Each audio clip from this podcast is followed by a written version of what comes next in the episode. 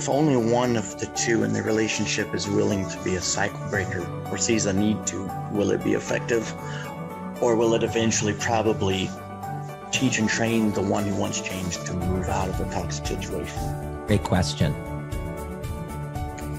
My my question to you is this: If you got to take this on, regardless if the other person is willing to do the work, but it works a lot like weight loss, Lawrence, because ideally, let's say you and your partner are about 30 pounds overweight of a healthy kind of set, right?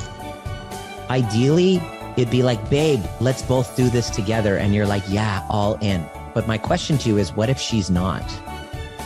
Is that going to impact your decision? For me personally, it won't, but I, I know uh, dealing with a life of addiction and seeing recovery, a lot of couples that may go into treatment for addiction, one of them will want to, the other one doesn't.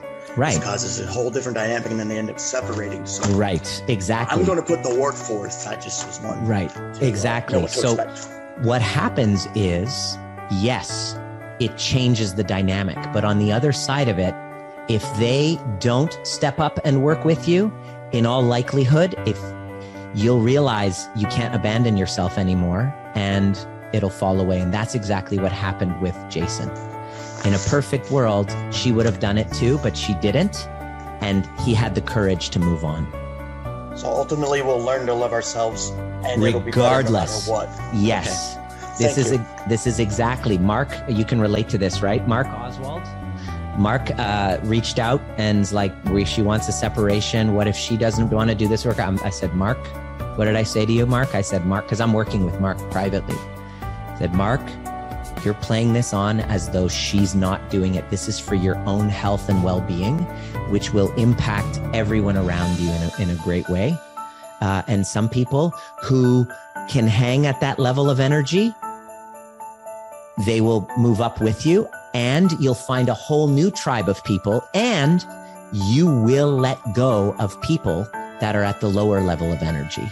Let me let me say that again everybody. This is one of the things that stop many people from breaking the cycle because they know deep down that when they do the work there's no way that they're going to tolerate being with a person like that. It's really sad when I see it. It's it's great when they're honest. Usually they don't say it outright. Usually they'll be like, "No, I can't commit. No, I got to see what my husband says. No, I got to so and so. No, like no, I can't afford it." That's what it sounds like. But then what what I usually do when I want to be a little bit pokey, I go, "Can you tell the truth? Is there a part of you that knows that you're going to lose the person?" And they're like, tears. I'm like, "Yep." So then what? The trauma bond, see, remember what I said? The trauma bond itself will be the one thing stopping you from being the cycle breaker. You'll say, I want to break the cycle.